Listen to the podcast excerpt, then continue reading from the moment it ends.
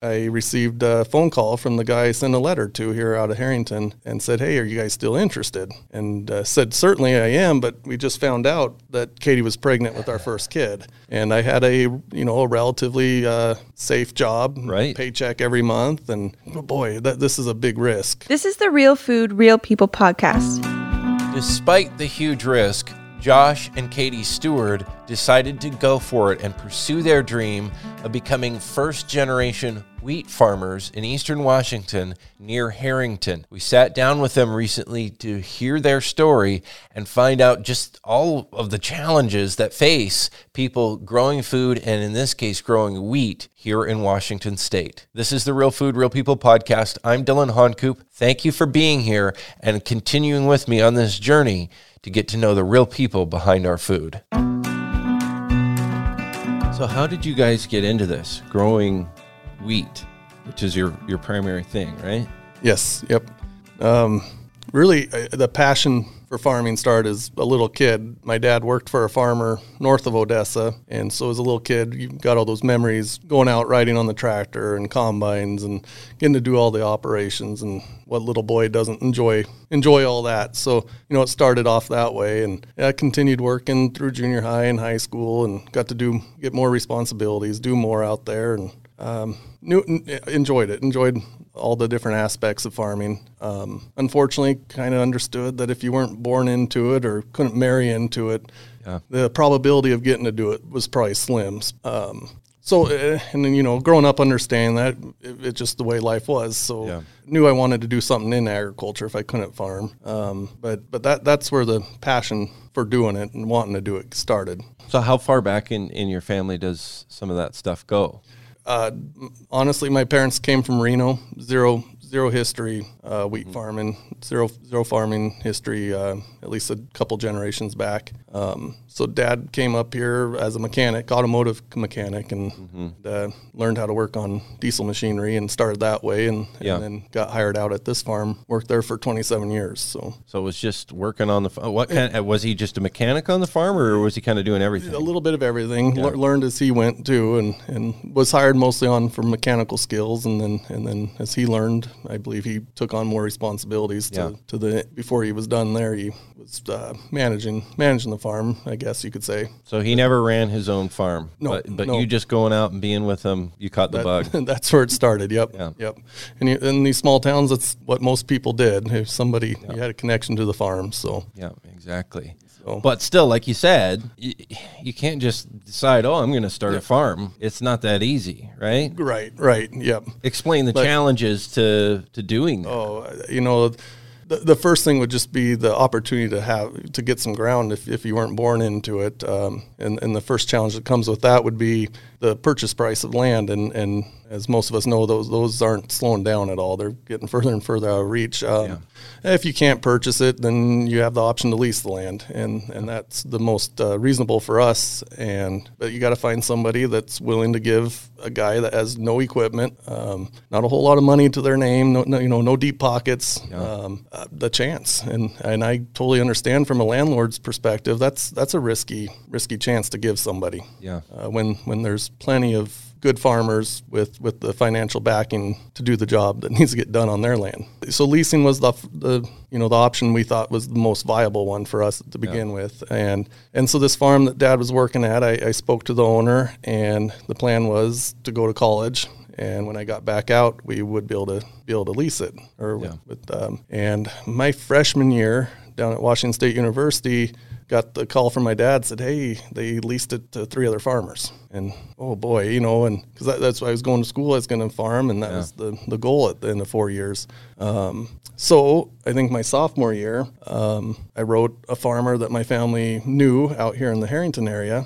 And just put it all out there. Said, "Hey, this is something I've really wanted to do. Um, it's my understanding your children are off doing other things and aren't coming back to the farm. And and uh, you know, if if an opportunity arises, we'd sure sure like a chance. Well, at that time, wheat prices were going sky high, and basically got a letter back. Thank you, you know, but we're we're doing good. Uh, retirement's probably not in the real near future anyway. Um, Am I missing missing anything else there? Yeah, Katie, when did you when did you get involved in this in this story? picture yeah. here? Um, well, let's see. We met when we were in middle school, just being small towns that are close to each other.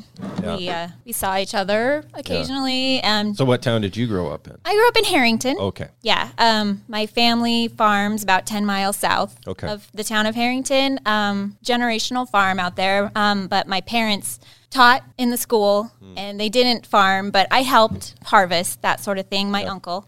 Um, and so, yeah, we, we knew each other throughout high school. Um, we started dating when we went to college. And um, so, yeah, I was there through all this this uh, decision making, and So you've been around the farming world, having grown up in that. yes, So you already knew kind of what was ahead.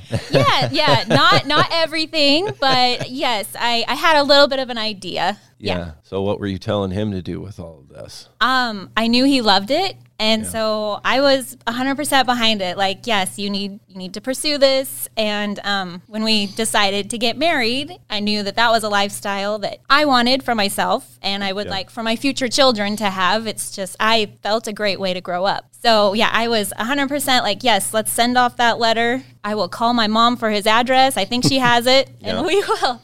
We'll send it off, and it's exciting. But then the twists and turns, huh? Yeah, yeah. Well, I mean, so the first answer was basically no again, and and uh, so finished at school and went went and worked for a Case IH dealership selling machinery. And uh, again, I kind of I kind of understood that's probably the future in agriculture for us, not not having it, and Yeah. that, that was the closest I was going to get to it. Um, and that was that was great. It was a lot of fun, but still wanted a farm. Um, and what four years into selling equipment, maybe I received a phone call from the guy I sent a letter to here out of Harrington, and and said, "Hey, are you guys still interested?" And uh, said, "Certainly I am, but we just found out that Katie was pregnant with our first kid, and I had a you know a relatively uh, safe job, Right. paycheck every month, and and we were doing well and comfortable, or you know as comfortable as what twenty couple early twenty year olds could be." Yeah. and uh, boy, that, this is a big risk. Yeah. um, at this point, and uh, but it, it didn't take very long. We, we answered yes. Let's let's sit down and talk. And he, and he mentioned that he goes, you know, we're we've got some ideas to maybe help you guys get started. And So what changed with them? uh, uh, age, just the age thing. I think they Yeah. came around, you know, and and um, and they, they felt it was time to time to retire. And, and they mentioned there was, uh, you know, there's options, but they would like to see a new young family return to the town that, that Yeah. they've grown up in, and and uh, and kind of kind of shared the same the same dream we had. Yeah. And so um, Yeah, and if there's not family that's wanting to carry that on, then what happens to a farm like that? Yes, you know, yep, farms like that go away if there aren't people like you, Yep, yep, right? yep. And so he, uh, they sat down and you know we went over all the equipment he owned. The, the funny story is I'm selling Case IH equipment and he owns all John Deere equipment, and uh, so Oh, the the long, long time rivalry rivalry between red tractors and green tractors. yep, yep. So that got a little kick out of that. But uh, yeah, I mean they they were uh, very helpful in getting us started. Um, uh, like I said, he had all the equipment necessary, so the, we we bought that from him um, on an agreement with them over a couple years. Bought the equipment that got us, you know, back to the financial burden. Um, that got us started that way, and That's that's impressive that they were willing to take that on themselves and help you. I mean, because really they were carrying some of the risk then themselves as well as you guys. Absolutely. Yep. They uh, we we were very fortunate. I I mean just from asking around trying to figure out how we're going to get into farming, you know, there are few and far people like uh, Jim and Sue Ells is the name of it and they're Yeah. we were very fortunate to, to have somebody uh, again a huge risk. You, you think think how much money they have invested on their end of the deal to s Yeah. in their retirement, saying here, Yeah. how we're 26 years old at this time. Yeah. Uh, You know, just say, hey, here here's this is our future, Yeah. our financial future here, and here Exactly. 26 year olds with nothing. With nothing.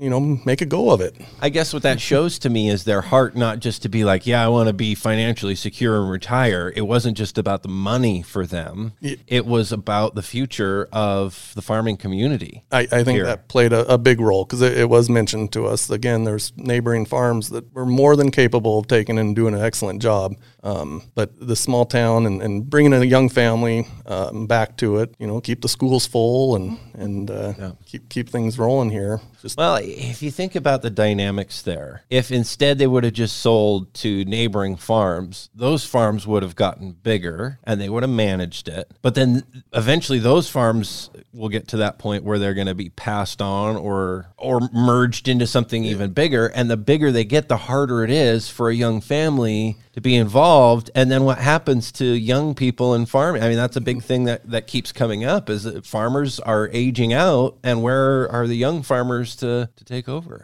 You're, you're spot on because that, I mean, I, I think we're fortunate to start when we did because everything's just getting further out of reach financially. Um, and I'm, uh, you know, if we could have started 10 years sooner, it would have been a little easier then. But it, it is a ongoing issue. It- you know, we're, we've since, you know, looking forward, we've, we've grown and, and it makes sense to grow. And, uh, but you, we're, we're taking we're taking land that someone else could be you know starting farming on, but it's it's kind of the natural process of it. It's it's, Yeah. it's almost unfortunate, but you, you got to get bigger, you got to get more efficient. And, yeah that yeah. has to do with you know economy Yeah, you know markets and prices and all that stuff Exactly, but but we see the results here at our our communities. You know, we're we're farming potentially what four maybe four families. You know, quite a few years ago could have been doing, and and so we're seeing that in our school sizes and in Yeah. the community, and and it's it's the I guess it's the ugly side of that deal. But yeah yeah the, it's- the it's good a- and the bad you yeah. know, more efficient is great but fewer people involved Yep. which is where we're at the point where it's like one i think this year is 1.4% of the american population is growing food for everybody else Yep,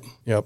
And that, that and, and you know we're doing it. There's two of us working full time on the farm, and, and I, I don't know what the guess would be on how many people it would have took to farm 20 years ago these acres. It's just machinery's gotten so big. well and that's a labor pressure too right Yeah, that that's uh, so kind of another funny story with our, our labor end of deal is uh, so my dad farmed out here and when it got leased out he went and worked at the same Case IH dealership as a mechanic there and uh, it, it's it's enjoyable. So I, I hired him after what about five years into farming. We picked up some more acres uh, bordering neighbor that uh, was in CRP and we pulled it out. And at that point I needed I, you just need another set of hands to do the work. And yeah. so I called dad and said, Hey, you know, what would you think about coming out and working here full time? And, and honestly, it, it didn't take him a whole lot of thought. He, he went ahead and, yeah, I'll, I'll come out there. so now your dad is your employee Yeah. Yeah. It's, it's backwards It's a you know, little from a lot. And it, it's, it's kind of funny. Like when a, a, maybe a fertilizer salesman that doesn't know the situation or um, machinery salesman walks in, it's, it's enjoyable to sit back and watch them because they just automatically go to my dad and start talking to him, assuming he's making the financial decisions here. Yeah. And uh, your dad's always pretty good at say, uh, "You're you're talking to the wrong guy here," but it is fun, you know, and rightfully so. They assume go go talk to the guy, the the, the dad, you know. are you a good boss to your dad I think so. I, I think so.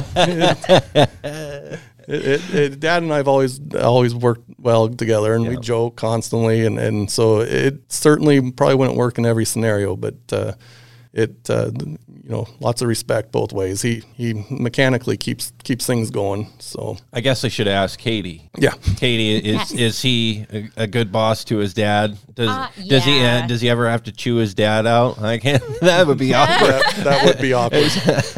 No, No. he does good. I think he does good. Yeah, And his dad's pretty easygoing, which makes it yeah. enjoyable to have him around. Let's just stop briefly to thank our, our sponsors. Dairy Farmers of Washington are having a big event this month coming up, actually, in just a few days. Uh, it's called Whatcom This Way. They're coming up here to the county where I grew up, Whatcom County, and there are several farms included on the tour where i- it's self guided. You can go, you can check out the farm, take a wagon ride uh, to tour the farm, and you can also go to creameries uh, and get tours of how they make different things like ice cream and yogurt and cheese. It's a really cool event, self guided tour all over the dairy community of Whatcom County. More details at wadairy.org. Again, Washington Dairy Farmers, um, Dairy Farmers of Washington, uh, sponsoring this podcast and putting on this great event that's exactly in line with what we're all about here on Real Food, Real People podcast, taking it one step further to get you in person on dairy farms in Washington. Also, Mana Insurance Group. Um, you know, I was just talking with somebody the other day about in, insurance, and well, it's something you don't really think about until things go wrong. Well, is that the way that it should be? That's not what they think at Mana Insurance Group. They think, let's think about it ahead of time. Let's make a plan to protect your family's financial future. And that's how you can really uh, do the best possible in case any best thing possible in case anything bad happens uh, or if it doesn't. That's the important part. And that's what they believe in. ManaInsuranceGroup.com. Check it out. They're based here in Whatcom County, where I am as well, but they also have offices in California and Arizona. Now back to the conversation with Josh and Katie Stewart in Harrington, Washington. So, what's your role then? What what kind of involvement do you have with what happens on the farm? Oh my goodness. Um, I'm basically home mom, homemaker mom. Um, Yeah. I focus on the kids and the house. Not that Josh doesn't focus on the kids, but Yeah. you know, I I run him to practices and he helps out when he's not busy. But um, yeah, just taking care of the house, the laundry, Yeah. the dinners, you know, Yeah. all that sort of stuff. Um, that was we kind of um, I don't know if it was spoken or unspoken, but just kind of when it all started, you know, it's gonna we knew it was gonna take Josh a lot of work, a lot of time um, to get started. So it's like Katie, a lot of the stuff at home is gonna fall on you, and and I was fine with that. And so we've just made that work. Where this is my domain, you know, the farm Yep. is your domain. We help each other when we need to. You know, like I flag flag for equipment down the road and Yeah. he fixes stuff at home when it breaks and you know it's i think i feel like we have a really good team You ever get to drive tractor? i i haven't jumped on the tractor yet um It's coming. It's coming. Yeah. i know uh Well, how how hilly are your fields? I We're- know because I, last year I was out in the Palouse with Dwayne Lenson on on his fields, and then he took me for a ride. I think after we did the the interview for the podcast, and some of those side hills, uh, you know, we were on a thirty five percent grade or something like that, and I'm like. Oh, I don't Right? know. I've done a lot of tractor driving. I don't think I could stomach it. Yeah, we, we aren't the Palouse, but we, we do have some pretty good hills. Our combine's got a Hillco on it. I, I um, um, it it was an eye opener because Odessa is relatively flat where I grew up farming, Yeah. and Yeah. and honestly, a lot of these hills would be a grass hillside down there because Yeah. you wouldn't think about farming them. Um, so that was a learning experience because there's a right way to hit a hill and a wrong way. Yeah. Um, but uh, no, we're not the Palouse, but we do we do get some big hills. With that kind of terrain, I'm just thinking about this. Could you grow anything else on that? I, I think about wheat. I don't know what. I mean, you aren't going to grow potatoes on hills like that. Right. No, you know, uh, peas and canola are becoming Yeah. a, um, s- certainly been here for a while now and getting a lot more popular. We haven't gone that route yet. Still, still looking at it. Certainly looking at it. There's a lot of benefits to doing it, but uh, it has just been grain. But yeah, your row crops. I, I, I won't say never, but I, I don't see how Yeah. it could happen right now. Well, and I just think about the the terrain, and then it. What you do is dry land wheat farming, which means you're getting by with no irrigation, right? Right. Right. 12, 12 inches of rain on average, which So- isn't a lot. Yeah, every drop counts Yep, for yep. you guys. Then you got to do everything you can to keep as much moisture in the dirt as possible. Correct, I yep. would imagine. Yep. Just thinking, you know, hey, what else could you grow on that ground? Maybe some other things, but it is limited. And so that's where what you're doing is utilizing that that ground for its best use. Yes, yep. We're in a summer fallow rotation, meaning we we leave half of it uh, unproductive. It's not producing anything for a year. We're collecting rainfall because our rainfall is so low here, and banking that rain so the next year we can grow a, a, a wheat crop off of it. Uh, we do throw spring wheats in once in a while, most mostly to clean up weeds. Uh, downy brome being our, our biggest challenge out here, but for the most part, it's winter wheat. That's that's the mostly uh, economical crop to be growing for us out here right now. Yeah. So you know, water issues become a mm. bigger thing all the time. What are the tricks that you use to? I just can't imagine only 12 inches of rain and having enough moisture in in the soil to grow something. Yeah, the the trick that's been used a lot around around here for a lot of years is is building a mulch on the surface with with uh, tillage, and it works the same as the insulation in your house. If we can build a three four inch mulch, or, or some guys are deeper, uh, um, the drier areas, even drier than us, will go a deeper mulch. But anyway, the mulch just insulates that ground so the heat's not beating, you know, the sun's not beating on it all day and evaporating moisture out of the ground. Um, just trying to save the stuff we sto- stored up over the year. so that mulch is what? Dirt, it- fluffy dirt? Yeah, and- fluffy dirt. It's got last year's residue still in it. Uh, we, we, we do leave as much residue as we can. Uh, it helps hold the soil in place so it's not washing down the ditches. If we do, you know, once in a while we'll get a freak thunderstorm come through and and uh, if, if it's just straight dirt, it's probably going to, and loose, it's going to wash down the down the ditches, which Yeah. we don't like seeing. Um, yeah. Don't want to lose your soil. Right. So, so yeah, there, there's the you, yeah we leave as much um, we call it trash or stubble out in the field as we can in order, but we got to get the drill through it the next year. So that that's kind of the trick is. Uh, uh, but I was going to go to the you know no till's becoming a much larger thing out here, and Yeah. uh, I foresee us being there at some point. Yeah. Um, and and that's So do you do like a mulch thing to keep moisture in when you no-till, or you just Their mulch harvest the wheat and then leave it? Yeah, their mulch would be the, the all the stuff left from from the year before, and it's shading the ground, and I mean, a lot of things about it make sense. So again, it's it's a financial burden. You need big horsepower, and and uh, the drills are a lot more money than what we're pulling around right now. So. Yeah. Um, but I, I do foresee that either I, I you know coming on the farm at some point here. So what's the benefit of of trying to go that direction? Is that a soil health thing? certainly soil health um, for us and, and honestly probably most guys you go back to that labor issue um, we're going to be able to cover do more on our own and not not need you know two three tractors out there rolling and, and an employee on each one of those. It's just you know the difficulty of finding guys that, that want to do that and for 60 hour days or you know when we're busy or longer. But uh, so the, the no-till certainly helps on the labor side. There's there's soil health um, and the drills are you know we talk about peas or canola. They're they're got more capabilities of seeding those crops um, maybe doing a little better job. So we keep talking about drills, and I guess I take it for granted because my youngest memories, my dad had a, a grain drill that he planted peas with back in Western Washington. So I, I know what a drill is, but a drill is the seeder, the thing Yes. that you're putting the seed in the ground with. And so the difference is the kind of drill that you're using now probably isn't as heavy duty to cut down into the soil because you're working with soil that's been tilled. Right. Yep. Yep. They're just not capable of getting in and, and getting to the depth we need to do to hit that hit that moisture that's down there. So the no-till drills are kind of, if I if I've seen them correctly, are kind of heavier and can cut in Yeah. and and just place that seed in the untilled soil. That's yep, that's correct, and uh, a lot more technology on them. Uh, reference our our one set of drills are bu- were built in 1964, and we still got them running, and and there's a lot of them out here still. Yeah. but uh, you know they they quit building them. It's we're kind of a lost area out here in the Pacific Northwest. Are as they far as green I- drills or red drills? I got one of each. okay, all right. Keeping them politically Equal correct opportunity. between the, the green tractors and the red We're tractors. still all green, still all green tractors and combine. Yep, So, as a former red guy, does that bother you? it doesn't. Not not at all. You weren't too hung Nope. up on that. nope.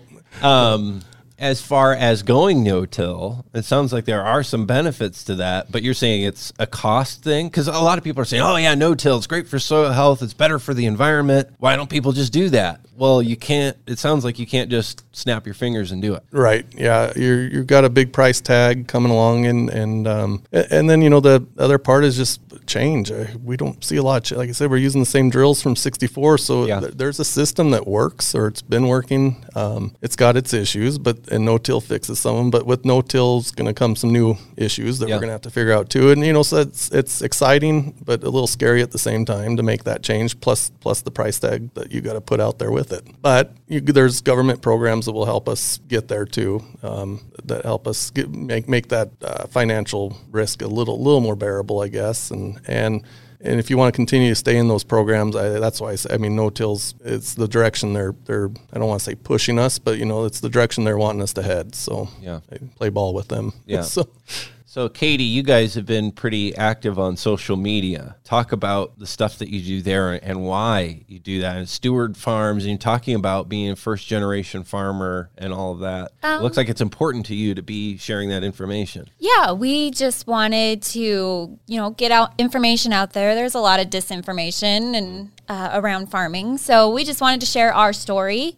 Yeah. Um, and you know how farmers aren't all bad, you know, and we're just we we like uh, the lifestyle and everything. Just wanted to share what we do, and um, I guess that's the reason behind the social media, just letting everybody know what what yeah what we do, the long hours that are put in, and Yeah. you know the care for the land. You know, we're not just throwing chemicals out there just for fun. Right. It's it's you know price burdens and everything like that, and just Right. just to share that story. Yes. So yeah, I was going to say, well, what's so controversial about growing wheat? You know that people think you're bad, but yeah, what is it? And you talk about disinformation. What what kind of disinformation affects you and what you guys do? I, I suppose probably you know the chemicals are hmm. are what we constantly see you know I guess on Yeah. social media, um, but just yeah I suppose that the round roundup is a big dirty word and everything and it's just like just sharing that you know we're not dousing everything in in Yeah. roundup it, it costs a lot of money especially this year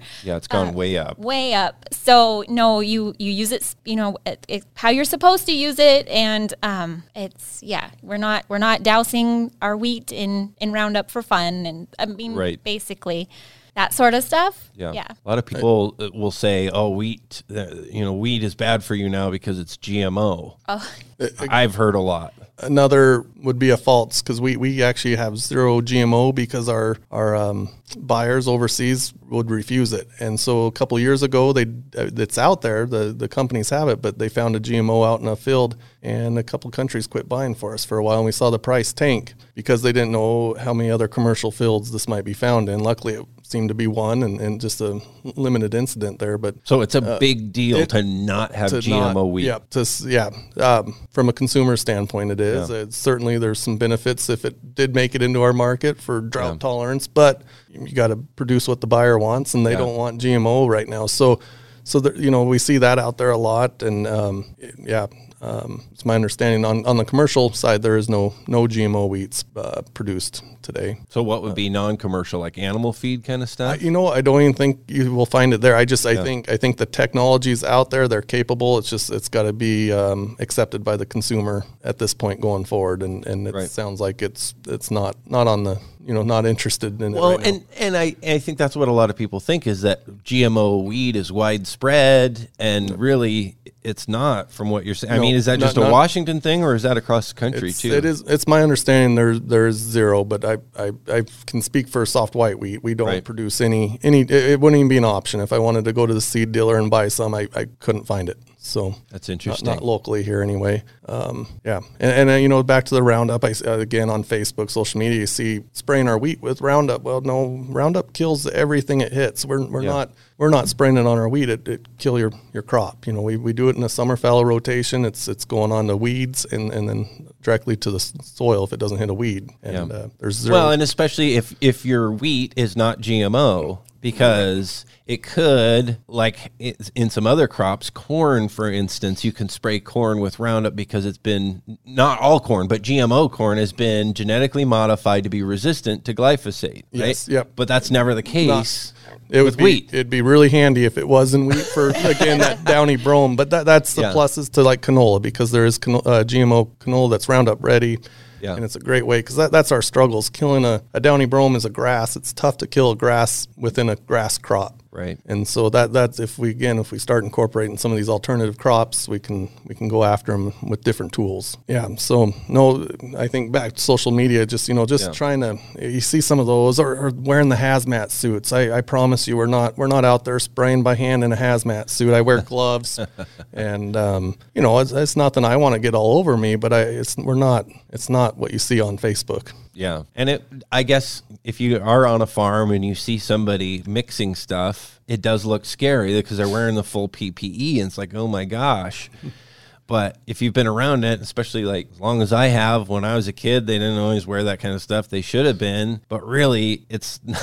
I mean, the chances that that's going to cause a problem are very, very slim. It's just a, a big, big precaution Yep. to have all that stuff on. And I think you know it's important. We we all are licensed. We we had to go to training on how to handle it. We have to by law follow the labels. The labels tell us how much to put down, when we can put it down. Um, if it's windy, we can't spray. I mean, we, we we aren't just going out there and like Kay said, there's a cost to it too. So we're not we're not putting any more than we absolutely have to put Yeah. down to get the job done. So why not organic? What would it take for you to be organic? Well, back to a learning curve probably on that one. Um, I know some guys, not not real local, but probably within an hour that have done it. They they've um, and it's been successful. Um, I, I wouldn't say it's uh, weed, weeds would be our challenge. I, I Yeah. we'd have to learn. I mean, I'd have to learn a lot how you're going to manage a lot of that. It's it's probably doable, but Yeah. I go back maybe again in our situation. Just we're kind of going with the proven system Yeah. because we, we really probably couldn't afford a, a failure year um, and get Yeah. through it. so Yeah, and that's another thing. People, oh, why didn't you just go organic? Well, you could be putting everything on the line, rolling the dice, and you could lose. yes, yep. So you got to wait to make that kind of a move until I don't know. You keep trying to build up your bank account, probably I would imagine, and hope that you don't have too many bad years for a while to save up to be able to even make a transition like that. Yep, yep. Uh, you know the same same thing with no till. I just said for us, Yeah. I see us going that direction first, making more sense. Um, customers are readily available. You just get to haul that to your elevator here in town, and so some simplicity of that process too, staying staying conventional. Yeah. So soft white wheat, what does that become? Where do, your wheat? Probably a lot of it goes overseas. I know Asia is a big market for that. I think right? the number is something like ninety percent of our wheat shipped overseas. Um Asian markets are big. It makes sponge cake, make makes some noodles, um, um, and, and and we grow a very high quality wheat out of the Pacific Northwest. That's something that's unique to our area. Is, is um, us, Australia, Canada can grow some too, but soft whites uh, uh, um, is the unique part. You know, most Yeah. of the country's hard red, so That's the the, red the, stuff that you'd see in your,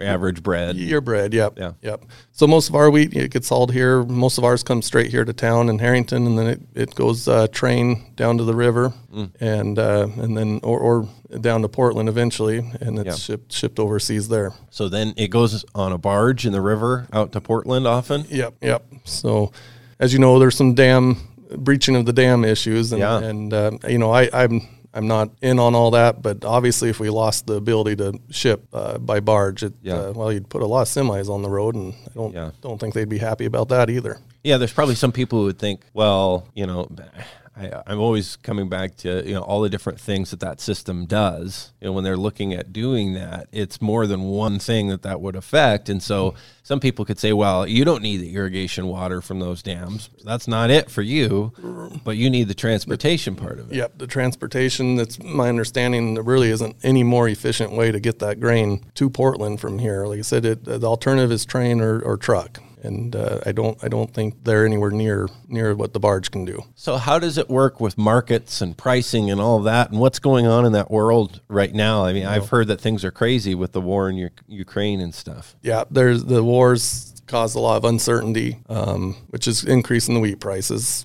Uh, and that's that's great. Um, again, from our perspective, from a Right. consumer perspective, I, I think um, you're yet to see that wheat hit the shelf. Um, So that's coming, but we got to offset. Our fertilizer prices have, have gone up. Our, our you know we talked Roundup. Our chemical prices are up. Uh, fuel fuel's huge, and it's it's through the roof. Um, so this this wheat price that we're getting is is kind is necessary uh, for us to be able to you know see see a profit at the end of the year.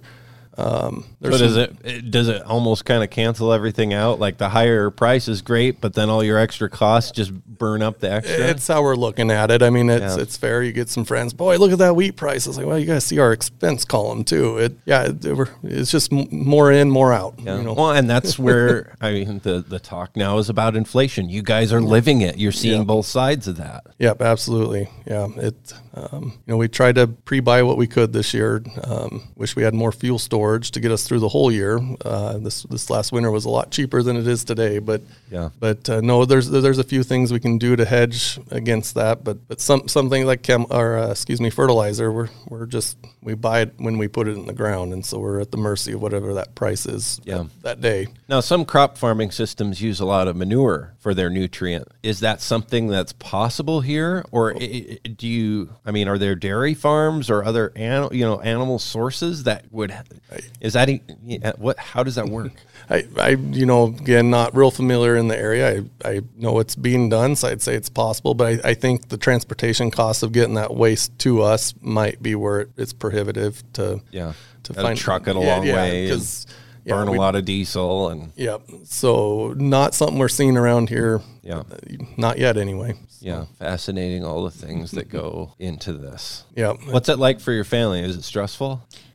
Um, I I mean, there are times where it gets a little like when yeah when you see the prices go up so high, like okay, woo, I hope you know, I hope we can pay the pay for this, but Yeah. yeah, again, the wheat price helps offset that. Um, um, I would say we don't we don't stress too much. I don't know, our like in the family side of things. Yeah, I you know I we do a lot of planning, uh, a lot of sitting down in the office, going over numbers, knowing where we're at. Josh is a spreadsheet I'm guy. a spreadsheet nerd. Yeah. Nice. And so um, I guess I mean a lot of things are thrown at us that you can't predict, but we, we try to be prepared for them, um, and so they don't come up as surprises as much anyway. There's still a few out there, but I think you know we we try to manage the unknown as best we can. Like I said, buying the fuel price, we didn't know if we were buying at the high this winter. You know, hindsight, right. it was a great choice. And like I said, I wish we had more storage to buy more, but at the time, it, it's the most I've ever paid for fuel this winter. So I hope I'm not locking the high end right now. And we- Same people thing people are thinking with home buying right now. Yes. And Yep, it's yep. like, should I buy now? Interest rates are going up, but they may just keep on going up for the next Right. how many years? yes, yep, So what do you do? yep.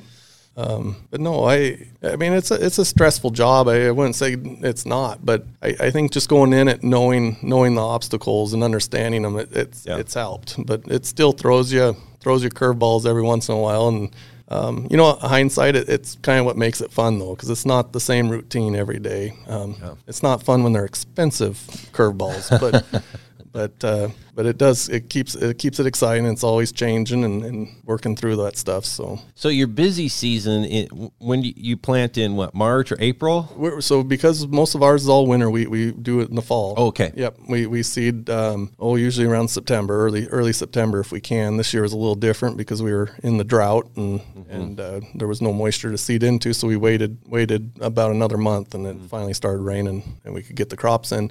Busy time, uh, harvest. You know, harvest is a, a real busy time. Um, you know, even the springtime can get busy, um, and then winters are I kind of joke. That's when we get back to forty hour weeks. So. um, How know, many hour weeks is it when it's busy season? oh boy, I don't know. What, what harvest is usually seven till nine o'clock um, for three three and a half weeks, and Yeah. So, but you know that's the fun part. The kids come ride with you. Otherwise, you wouldn't see them too much to those times. And seeding's almost the same. Maybe a little shorter hours, but but they they enjoy it. They come out and ride on the tractor. Katie will come bring dinner out once in a while, Yeah. and and uh, it's enjoyable. It's different, but it's it's enjoyable. It's um I don't know. It's always fun with them. So how many kids you have? We have three. Three kiddos. kids, yeah. How old? Um, 11, 8, and 3. Do they love the farming scene or are they into it? Yeah, oh yeah, yeah. They really enjoy it. Um, the big equipment and being out in the wide open spaces. Yes, very fun. So when it comes time, do you think uh, any of them are going to want to carry on the farm, or will, will you want them? I, I talk with some farmers who are like, "No, I'm going to tell my kids, no, don't get into this. this is too stressful, too much work, too much uncertainty." Yeah, no, our son, he's he's the eleven year old. Yeah. he's you know today interested, but I do I tell him all the time, you you go do what you want to do. This was your mom's and my dream. This is what we wanted.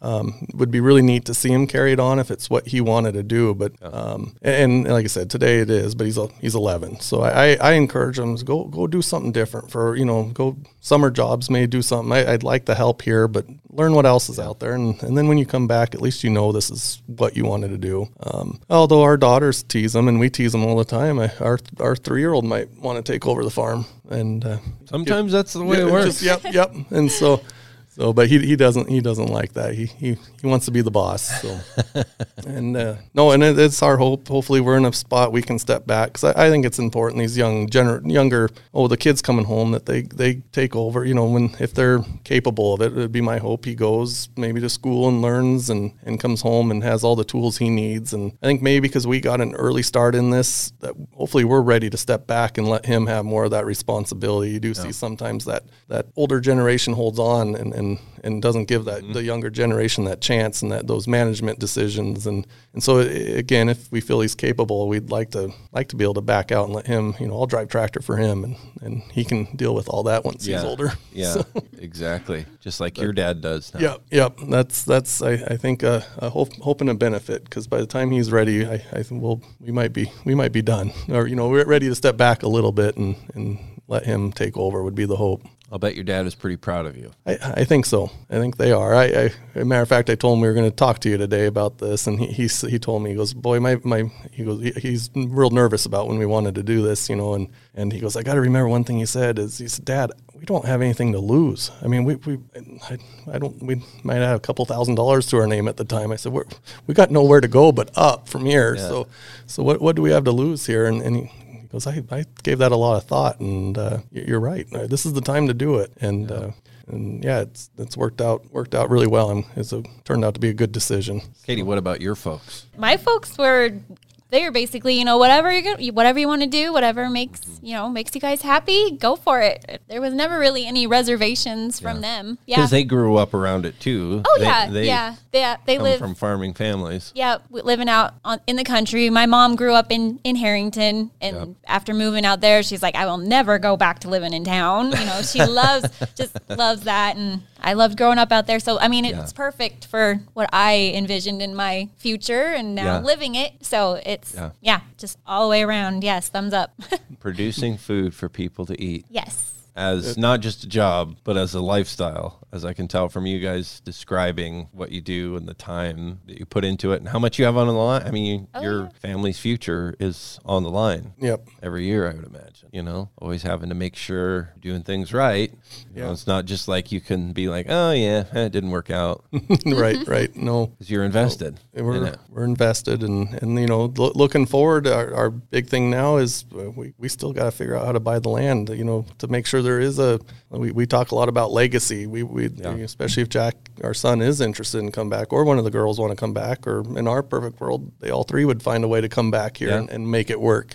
Uh, meaning more, you know, picking up more ground or whatever we got to do. But uh, owning that land is the only thing that keeps us a staple here. Because um, at the end of every lease, you know, we we could be done, Right. if if uh, if it, you know landlords chose that for us. So.